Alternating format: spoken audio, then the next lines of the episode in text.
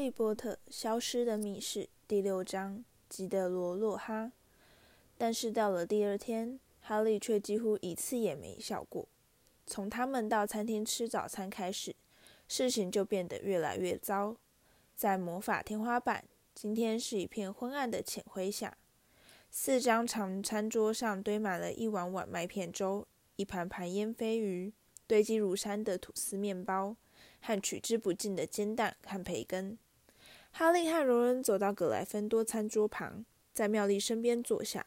他现在正把一本摊开的《与吸血鬼同行》靠在牛奶罐旁，专心阅读。他向他们说早安时的语气显得不太自然，而哈利一听就晓得他的气没全消，还就对他们飞车闯进校园的行径感到不满。但在另一方面，那位隆巴顿却兴高采烈地跟他们打招呼。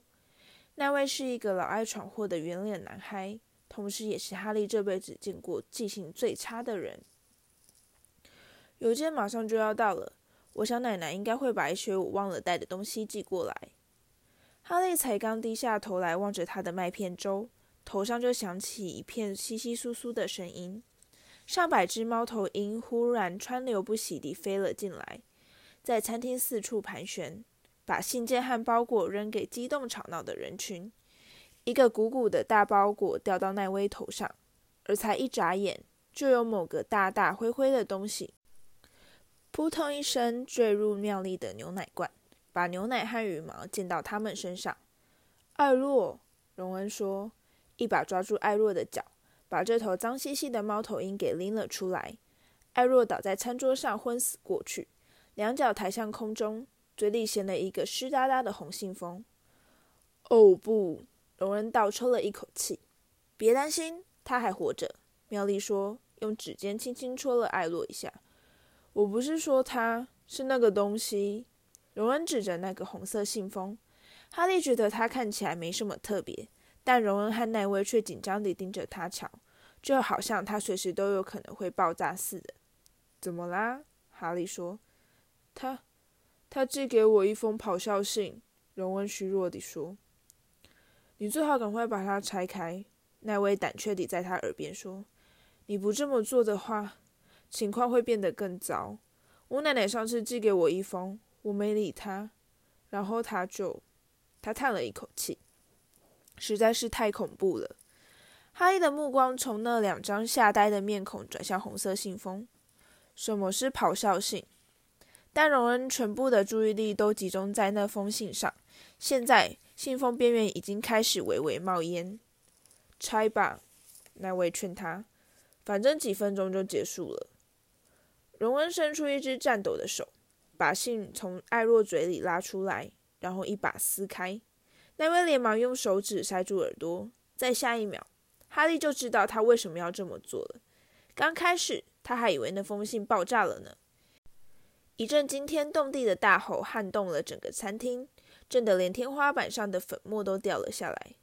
把车子偷走，就算你被开除，我也不会觉得惊讶。你等着吧，看我逮到你以后要怎么修理你。我敢说，你在偷车的时候绝对没停下来想一想，我和你父亲发现车子不见时是怎样的心情。卫斯理太太的怒吼声比平常还要大上百倍，震得桌上的碗盘汤匙咔嗒咔嗒响。并在石墙间回荡出隆隆回音，整个餐厅的人全都扭过身来，想要看清楚是哪个倒霉鬼收到了一封咆哮信。而荣恩收的整个身子从椅子上滑落下去，只剩下一截紫红色的额头露在外面。昨晚收到邓布利多的来信，你的父亲差点羞愧而死。我们辛辛苦苦抚养你长大，可不是让你做这样的捣蛋鬼。你和哈利两个可能会死啊！哈利本来就一直在担心，不知道咆哮信什么时候会提到他的名字。他努力做出没事的表情，假装没听到那个震得他耳膜发疼的声音，令人厌恶至极。你的父亲现在得面对工作单位的调查，这完全是你的错。而你要是胆敢再犯一点错，我们就亲自到学校把你带回家。餐厅中一片死寂，红色信封从荣恩手里掉落下来，立刻起火燃烧。骤缩成一团灰烬。哈利和荣恩目瞪口呆地坐着发愣，仿佛才刚被一阵大海啸冲过似的。有几个人纵声大笑，而慢慢地，餐厅又重新响起原声的交谈声。妙丽和尚与吸血鬼同行，垂手望着荣恩的头顶。好了，我不晓得你自己是怎么想的，荣恩。可是你，不准你说我活该。荣恩厉喝。哈利推开他的麦片粥，他的肚子因为内疚而感到一阵灼痛。卫斯理先生必须面对工作单位的调查。当卫斯理夫妇在暑假好心收留他，为他做了这么多事之后，但他并没有时间去深思这个问题。麦教授走到格莱芬多餐桌旁，开始分发课程时间表。哈利接过时间表，看到他们今天要跟赫夫帕夫一年级新生合上两堂药草学。哈利、荣恩和妙丽一同走出城堡，穿越菜谱，往温室的方向走去。那里栽培着各式各样的神奇植物。那封咆哮信至少有一个好处：妙丽现在好像是觉得他们两个已经受到足够的惩罚，所以态度又变得非常友善了。在快到达温室时，他们看到一大群学生站在门外，等着芽菜教授来开门。哈利、荣恩和妙丽才刚加入他们，就看到芽菜教授大步穿越草坪的身影，而新来的老师吉德罗若哈也跟在他的身旁。芽菜教授的怀里捧了一大堆绷带，而哈利又感到一阵良心的苛责，忍不住朝远方的魂瓶柳瞥了一眼，看到他现在有好几根枝芽都裹满了吊带。芽菜教授是个矮胖的女巫，披垂的头发上戴着一顶补丁斑斑的帽子，她身上总是沾了一大堆泥巴，而手指甲脏的足以把佩妮阿姨给吓昏。相反地，基德若哈却穿着一尘不染的天蓝色飘逸长袍，闪闪发亮的波浪状金发上携带着一顶歪得恰到好处的天蓝金边帽子。哦，大家好！若哈喊道，微笑望着聚集的学生。我刚刚才对芽菜教授示范治疗昏皮瘤的正确方法，不过我不希望大家误以为我的药草学比他还要厉害。我不过是恰好在旅游的时候遇见过几种这类的异国植物。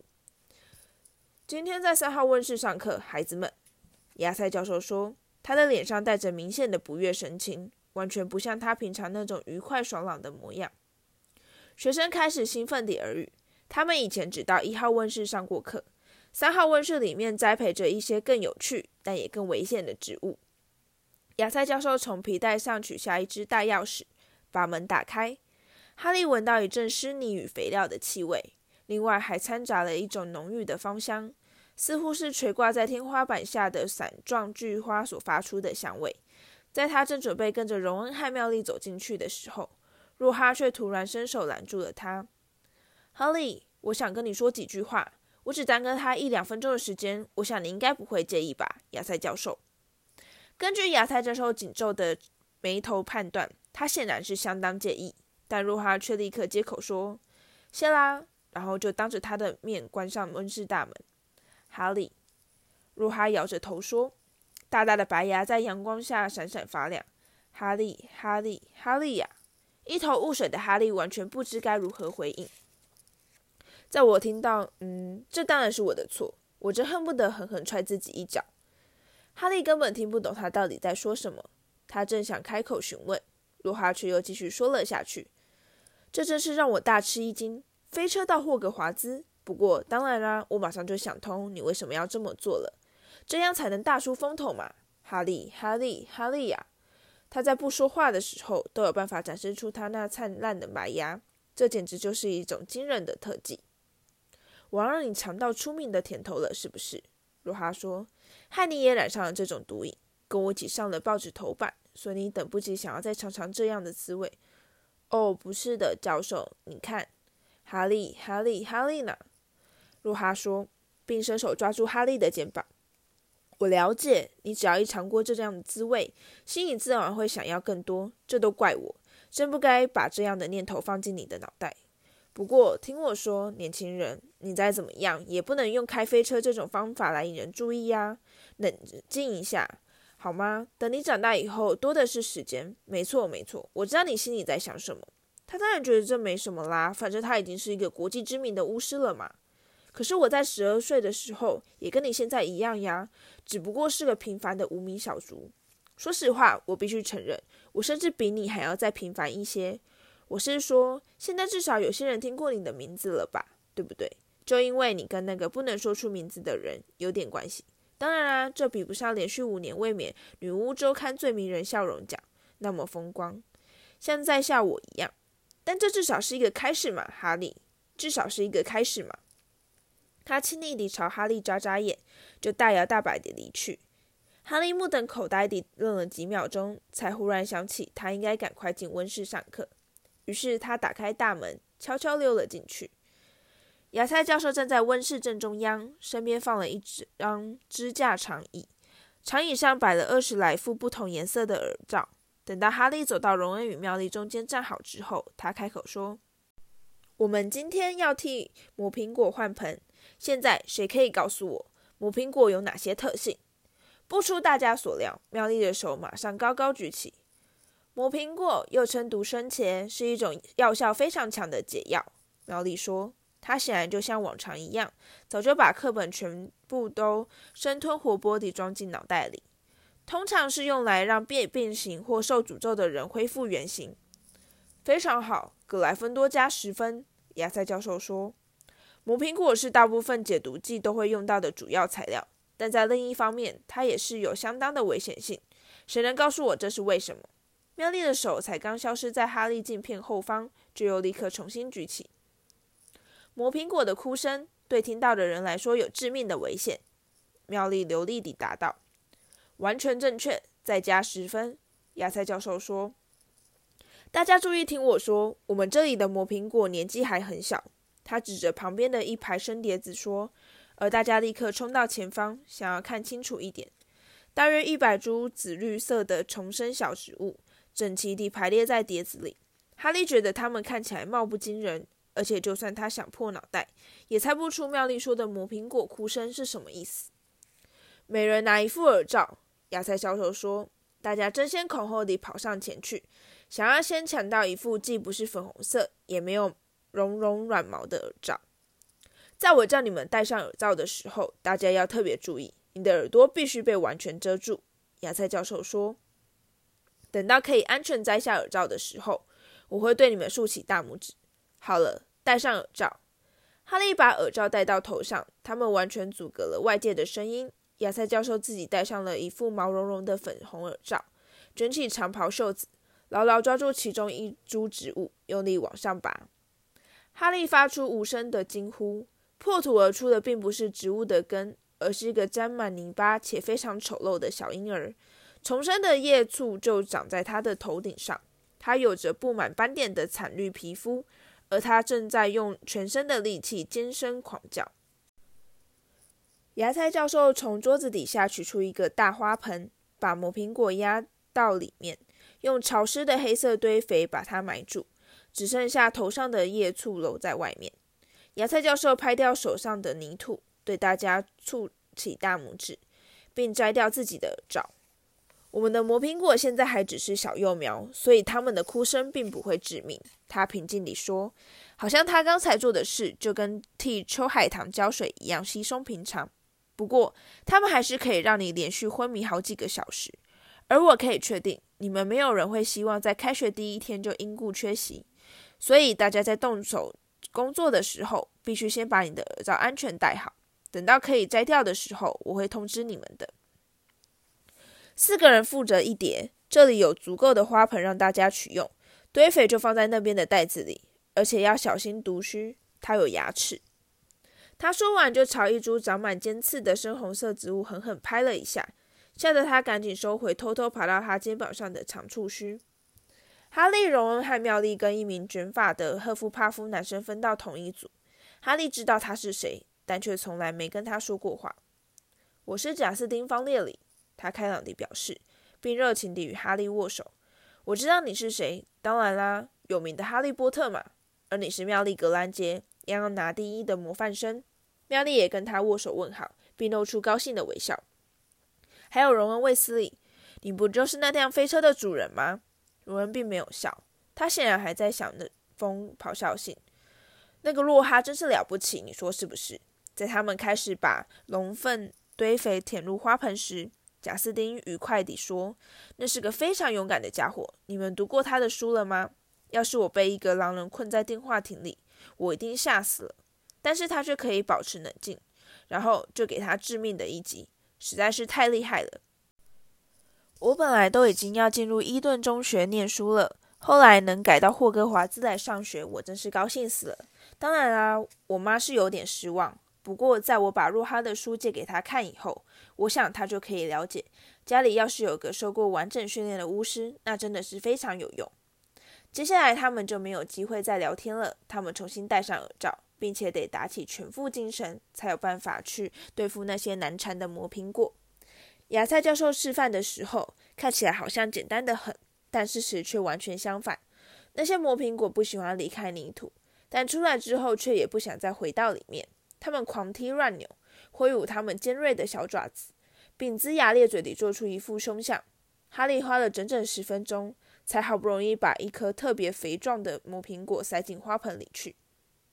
等到下课的时候，哈利就跟其他所有人一样，被整得汗流浃背，全身酸痛，并沾了满身的泥巴。他们慢吞吞地踱回城堡，匆匆洗了一个澡，然后这群格莱芬多学生们又赶下楼去上下一堂的变形课。麦教授的课通常难度都比较高，但今天这堂课却显得特别困难。哈利去年学会的东西早就在暑假忘得精光。他原本该把一只甲虫变成纽扣，但结果他的魔杖冲来指去，就是没法瞄准。不过甲虫倒是被他吓得在桌上四处乱窜，着实好好运动了一番。荣恩的情况比哈利更惨，他制了一些魔术胶带，把他的魔杖粘牢，但他实在坏得太厉害了。根本不可能完全修好。他总是突然莫名其妙地发出噼噼啪啪的声音，要不然就是冒出火花。而每当荣恩试图对他的甲虫施展变形术时，他就会用一种带有臭蛋味的灰色浓烟把它给完全吞没。困在雾中什么也看不清的荣恩，不小心用手肘把甲虫压得稀烂，只好厚着脸皮再去要了一只。班教授自然是很不高兴。听到午餐铃声响起时，哈利不禁大大松了一口气。他的脑袋现在就好像是一块被榨干的海绵。大家陆续走出教室，最后只剩下他和荣恩两个人。荣恩生气地用魔杖用力敲打书桌：“蠢材，没用的东西！写信回家再要一支新的好了。”哈利听到魔杖发出一连串像鞭炮似的爆炸声，忍不住提出建议。哦，没错，然后再收到一封咆哮信。荣恩说：“把正在吱吱怪叫的魔杖塞进他的袋子，魔杖会断掉，完全是你自己的错。”他们走到餐厅吃午餐，在那里，荣恩的心情也丝毫没有好转，因为妙丽得意地对他们展示她在变形课中制造出的一把大衣纽扣。我们今天上午要上什么课？哈利赶紧转移话题。黑魔法防御术。妙丽不假思索地答道。怎么？荣恩质问，伸手抓起他的课程表。莫非你早就把所有洛哈上课的时间全都牢牢记在心里啦？妙丽一把抢回课程表，羞得连发根都红了。他们吃完午餐之后，就走到阴暗的天井。妙丽坐在石梯上，再度埋首阅读她的《与吸血鬼同行》。哈利和荣恩有一搭没一搭地站着聊天，谈些关于魁地奇的闲话。过了几分钟之后，哈利才察觉到有人在盯着他看。他抬起头来，看到昨晚那个饰戴分类帽的瘦小鼠灰发男孩，正像定住似的望着哈利发冷。他手里抓着一个看起来像是普通麻瓜照相机的东西，而哈利一发现他，他的脸就立刻变得通红。哎，哈利吗？我是，我是科林·克利维。他提心吊胆地说。并试探性地往前跨了一步。我也是格莱芬多的学生，你觉得可不可以？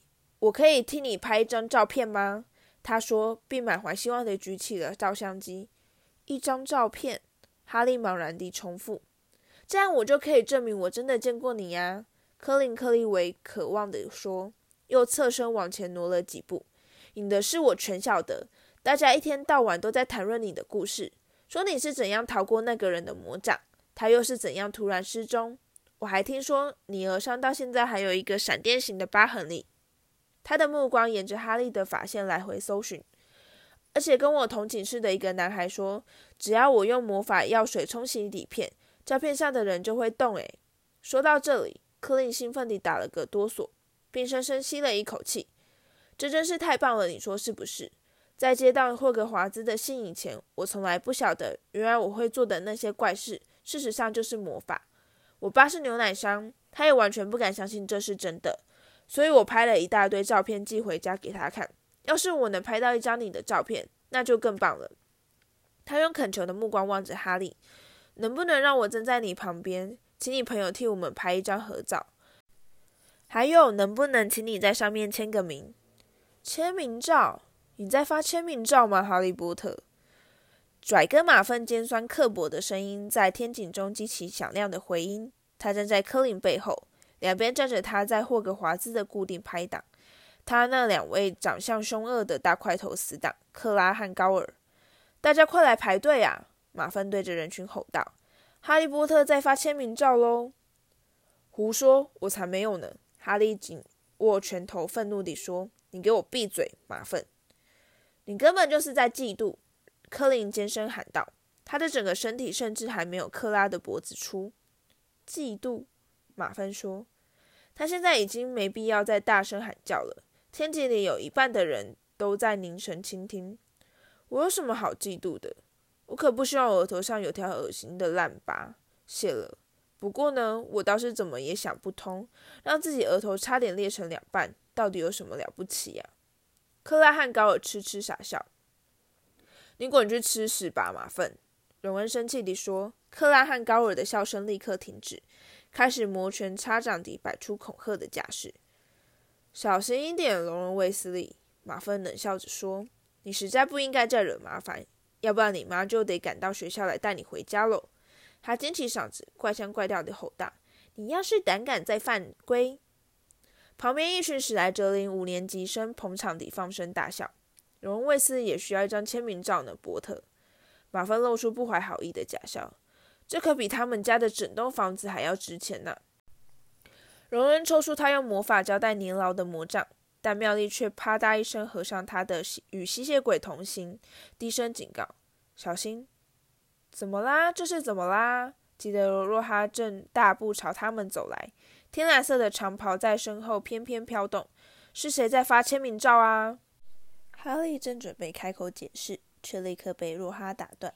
他伸手环住哈利的肩膀，愉快地大声说：“这还用问吗？我们又碰面了，哈利。”哈利被若哈紧紧夹在身边，心里又羞又怒，气得脸都涨红了。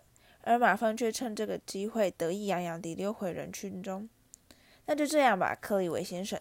若哈对克林露出灿烂的笑容，一张双人照，这样总该满意了吧？而且我们两个都会替你签名哟。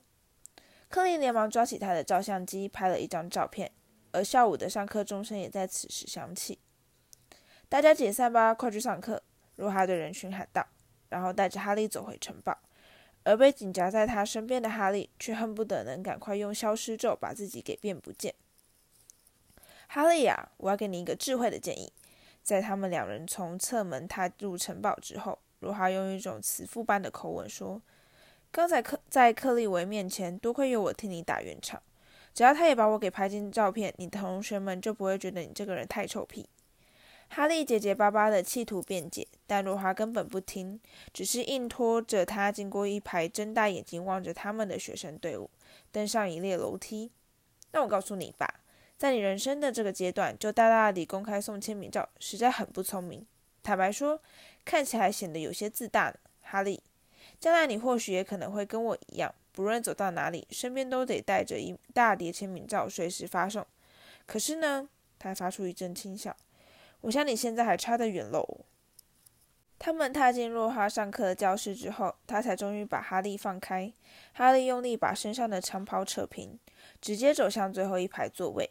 他一坐下，就忙着把若哈的七本书叠在面前，这样他就可以不必去看若哈本人了。